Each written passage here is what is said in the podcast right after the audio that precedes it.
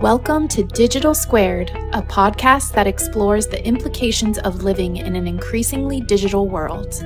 We're on a mission to inspire our listeners to use technology and data for good. Your host, Tom Andriola, is the Vice Chancellor for Information Technology and Data and Chief Digital Officer at the University of California at Irvine. Join us as Tom and fellow leaders discuss the technological, cultural, and societal trends that are shaping our world. Please enjoy this episode from the archives. My guest today is Dr. Heather Young, National Director for Betty Irene Moore Nurse Fellows in Leadership and Innovation Program and Professor and Founding Dean Emerita for Betty Irene Moore School of Nursing at University of California, Davis. Dr. Young promotes healthy aging, focusing on the interface between older adults and family caregivers and the formal healthcare systems. Her research includes family caregiving, person centered and technology enabled care, and chronic disease management. She is also a senior policy fellow at AARP, focusing on family caregiving. Dr. Young, thank you for joining us today. What a pleasure. Thanks for having me.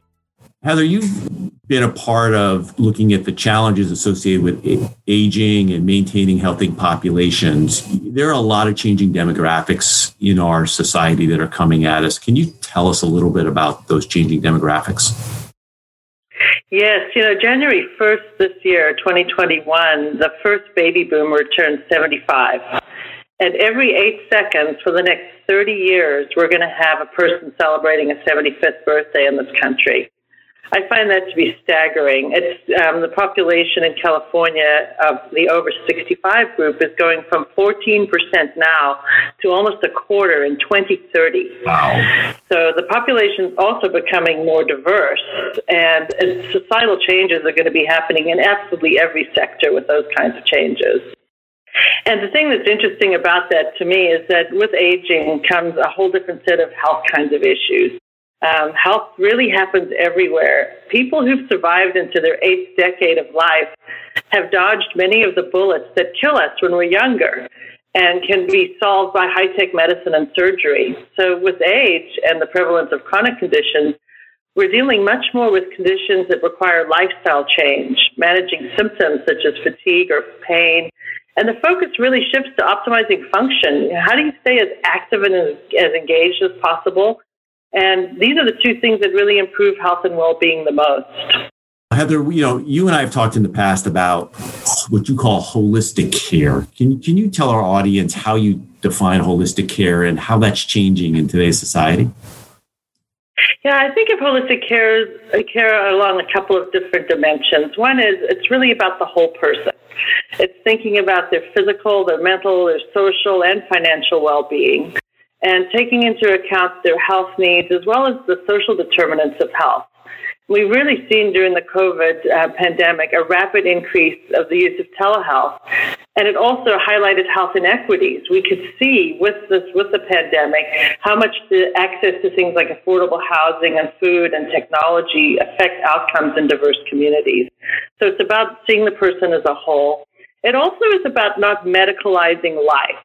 It focuses on health behaviors that promote wellness, things like eating well, being physically active, having meaningful connections with others. And in the technology world, there's really a chasm between what we're doing in healthcare, like with the electronic health record and medical devices, and what's happening in the social world with mobile technology, with applications, with fitness trackers. And for the most part, these things are really polarized. And I think to provide more holistic care, we really have an opportunity to bring together the technology from these two worlds. Uh, for example, we just finished a project working with people who are living with diabetes to promote their health. And we used nurse coaches that, and mobile health technology, activity trackers, for the person to set goals about their life, what they wanted to do to manage their life to improve their health while they're living with diabetes. And this data that was collected in the social world, if you will, uh, was then integrated into the electronic health record and visualized for the clinicians to see. So that instead of just saying, how are we going to manage your medications and change your dose, we could also say, well, how are you doing with your, with your walking? How's it going with your eating? Um, and these are really important elements that actually need to change the conversation in our healthcare system from, a, from more of a disease focus to more of a wellness focus. And then finally, I think holistic care is inclusive. It's not just thinking of the individual patient as an isolated um, entity, but in the context of their family. Because in our country, um, one in five households engaged is engaged in family caregiving, and the family members are important members of the healthcare team as well. So if I'm going to really be able to help a person who's older, I have to engage with their family caregivers as well. You know, it's interesting you bring up the family caregiving part. I, was having a conversation with a colleague and actually telling a little bit about our conversation today. And he was talking about how, you know, in earlier generations, the concept of a family doctor coming to visit a patient at their home and how they, they knew the whole family, right? And then we went to this hospital centric model where then the patient had to go to the hospital where it was only interaction with the patient. And now with the whole movement of telehealth, we're kind of moving back to more home based interactions, but more digitally enabled. So it's kind of an interesting back to the future. Uh, but one where we have to really think about some of the disparities and inequities that are coming with technology. Yeah, it's amazing because as families, we share risk factors and we share behaviors as well as uh, providing care for each other. So I really am in favor of thinking about um, the unit as a, a bit broader than the individual. Well, Heather, you, you bring an interesting set of perspectives, right? Because your career has spanned both the policy and the practice associated with, with healthcare family, you know, family's role in, in aging. As we mentioned earlier, you're a senior policy fellow with AARP. You've been a geriatric nurse. You've also been a chief operating officer at a company that ran retirement communities. You know, when we think about technology and data in the future of healthcare and the future of aging, what are some of the positives and hopefulness that you have around the topic? And then what are some of the concerns that you have in terms of the risks of disconnecting patients from, from their health journey? Well, enabling technology can do many things for us. It can foster connection, it can promote wellness, it can monitor chronic health conditions. It can help a person to continue to live longer at home, which is what most people really want to do uh, by making the environment smart. And it can also improve our systems of care. Uh, currently, I'm co directing the Healthy Aging in a Digital World initiative at UC Davis with Tom Nesbitt. And we have a large collaborative group thinking about many levels of technology and data, particularly as it pertains to healthy aging. And there are four main areas. The first is around technologies that we have on our person, such as apps that can record our sleep or our heart rate. The second is technologies that are passive in our home, such as medication reminders, um, those that can adjust the temperature and security of our home, or monitors that track routine behavior and provide reminders or alerts when a person falls or doesn't open the refrigerator to have breakfast. The third area are those technologies that connect us with others, tele and video conferencing, engagement in social media or the internet, um, the ability to seek information on the internet. And then finally, technologies that produce information to drive decisions. And the population over 65 actually includes three generations with great diversity of background, current function, health challenges, strengths. And there's so much data in electronic health records that could be used to drive both personal and programmatic decisions. Figuring out what's the best choice for me, given who I am, using data of people who are like me. In other words, precision health. Or data to guide program leaders to know what works best for whom and under what conditions. So this converts data into wisdom that actually enables us to get the best outcomes and the most efficiency, adding value to healthcare. So those are the positives, and I think that those are really, you know, have a huge amount of potential. Heather, can I interrupt you because I have to ask a question? Those four areas are just they're fascinating, right? Uh, the information that we're collecting there is far beyond what the health system really ever envisioned collecting how are we going to kind of collect that information and make it personalized for for me as an individual to help me manage my health going forward this, this, I think, is one of the most important challenges we have in technology at this point, which is how do you integrate disparate sources of data? There are so many sources that I've mentioned above. And if we really actually turn it into improving health for an older person living in their home informing their caregivers, and engaging their healthcare providers, there has to be more integration. So that involves both standardization and figuring out how do we create the architecture to enable these different data sets to talk to one another in a meaningful way. And then synthesis of the data so that it gets synthesized in a way that can be turned back to the different users in ways that make sense to them and are usable for them. And I think these are kind of ubiquitous technology challenges, actually. They go beyond aging, they go beyond um, healthcare. I think in, out in the, in the general community, these are the kinds of grand challenges that I think are, are vital to be addressed to really optimize technology. And when you think about the older adult, there's another dimension, which is how to create accessibility based on their function. So vision and hearing and those kinds of changes that might occur with aging. Um, and also the, the ease of use. And that's a literacy issue really across the lifespan. How do we create technology that users can use and, and can actually make sense of? Okay, now you're going to tell us about kind of the downfalls, pitfalls, risks that we run with all this new technology in our world. Yeah, so this this is an area that I think is very important. So I think my first concern would be around um, technology not replacing human connection.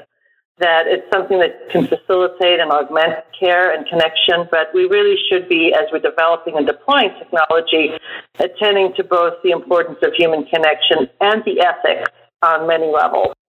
So there's privacy, security, appropriate use of data, and many other ethical issues. So those are those are areas of vital importance.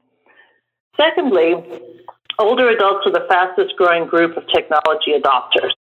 Um, people, and this totally makes sense because those who are over 65, many of them actually worked in environments where they use computers and they and they've socially been using media. So we're going to see an incredible increase in older adults using technology in the coming decade. But access is not equitable. There's a digital divide that relates to technology literacy, affordability, and connectivity.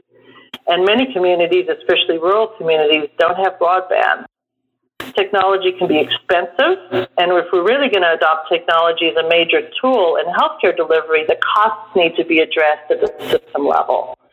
So you and I were talking the other day about sending someone home with a monitor to watch their oxygen level with alerts. If someone comes in during the pandemic and they say, go home, you can be more comfortable there, your, your monitor will signal you if you need to come back to us, which is a great idea, much cheaper than being in the hospital. Um, but if the older adult has to pay for that technology, there will be an equitable use of this option. So we do have to think about um, those issues as well. Yeah, I think we're seeing already that you know the pandemic has um, accentuated and brought in a much more transparent way the, the digital divide inequities that we still have. I'd have to say my experiences to date in the pandemic is government is responding to the educational aspects of trying to close the, that digital divide gap. I haven't seen it in healthcare yet, but we really need to double down on, on, on the voices there because, as you said, the, the demographics are such that this is just going to become a larger problem in your years at Davis, and especially in being the founding dean of the nursing school, you were very focused on education, uh, you know, changes in the workforce needed for for the healthcare system, training and education program development. What does that look like from your perspective, looking forward into the you know further into the 21st century? Well, I mean, what are we looking at from the standpoint of a healthcare workforce 2030, and how do our environments need to evolve to to deliver those type of uh, professionals into the environment? So the workforce for the future, particularly with the demands from an aging population, is not a matter of simply adding numbers. We don't have enough numbers. We, I don't think we can even produce enough people to, to meet the need adequately. So that says that we need to transform the way we do it. That we've got to really think about our models of care. We've got to think about who does what where to make sure that the right person is at the right place at the right time. And we also need to think about both technology and teamwork differently. Organizing people in such a way that we can optimize the contribution of each person who's on the team. And using technology to the extent that we can, both to deliver care and to prepare people to be able to work in the, in the future. So I'll give you an example around tech and education, around simulation. When we designed Betty Irene Moore Hall at UC Davis as a home of the Betty Irene Moore School of Nursing, we created a simulation lab that's actually an apartment. It's got full on everything in an apartment a kitchen, bathroom, living room, and a bedroom. And this was designed because so much care is moving to the home. And this is a big shift for us to go from hospitals to home care. And what it enables us to do is to give students the opportunity to learn to handle high impact and high risk situations in a low risk way. So they can practice when it isn't actually going to have a negative effect on the family or the person that you're caring for. And this is very important for, for everybody. Um, so, for example, managing comfort care at the end of life in the home and having difficult conversations with family about the death takes considerable skill and confidence. And using simulation, students can practice the skills, perhaps with standardized actors who come in there and are playing the role of the, the person who's dying and the family member. They can be recorded and then debriefed with their peers and with faculty to reflect on what they could do better and learn from each other. So when they're really in a situation of being in a home with a family, with someone dying, they're prepared to be able to manage the complexity of that situation. So I think we can really increase the precision with which we educate people, the ability to give feedback, and the ability to practice over and over those kinds of skills in healthcare that you don't want to be the one that's just being practiced upon. You really need to have the person who's working with you as a clinician have the competence to do so. So I'm, I'm really excited about simulation as that providing that uh, opportunity. Heather, we've been talking at our university in terms of uh, future education around data literacy amongst medical professionals and how do we enhance data literacy. Have you given much thought to that? And was that part of the program that, that you evolved at Davis? Absolutely, Tom. I mean, I think that it's, it's such an important part that it's been a, a core value and an element of the curriculum from the outset for all the students in the program. So uh, for clinicians, they need to understand how to work in a world where they need to be digitally literate. They need to be able to be comfortable with technology, not only using it themselves, but they've also got to be able to help patients and families use it. So we have to educate others about technology. So there's that, there's that practical hands-on experience with technology that's vital. But there's the informatics side as well, where our clinicians of today and the future really need to understand the power of data and understand how to collect it in a meaningful and standardized way so we can use it. And then actually how to do the analytics on the, on the back end of it to be able to modify programs, to be able to modify approaches of, of care based on the data that's being generated. So it's an absolutely important piece, and it, it used to be relegated more to the researchers, um, but I believe that it's something that's a core competency across all. So here's the last question, Heather. And every one of our interviewees gets this question. And it's because we have such amazing and accomplished individuals who join us on this podcast. We ask you to share two or three pieces of actionable advice for up and coming leaders in, in their organizations. What are the two or three lessons you've learned over the course of your career on how to create positive change in the environment that you work in? Thanks for that question. Uh, I think the the one that really comes to my mind mostly right now because of the pandemic and racism awareness uh, that that have so many tragic elements is that you should never miss a good opportunity. Right now, we're in a situation where assumptions we hold dear and barriers we've defended have flown out the window, and innovations have accelerated at an incredible pace.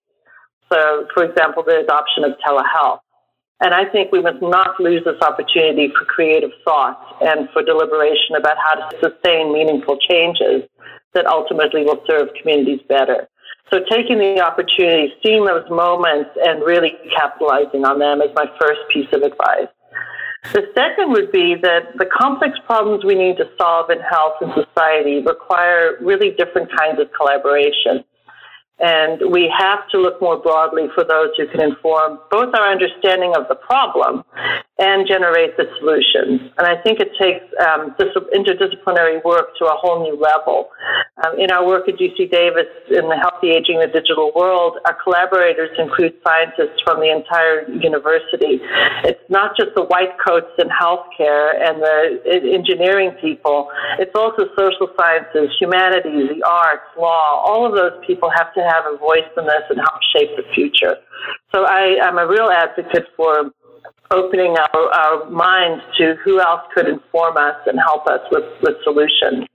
And then the final thing that I that has been a hallmark of my career and is so important, I think, is listening to the people we're designing for. And they're often too often silenced by the isms, ageism, ableism, racism, sexism. And the intersectionality of these elements marginalizes people even further. And the de- demographics of our society is changing. Our thinking about inclusion has to change.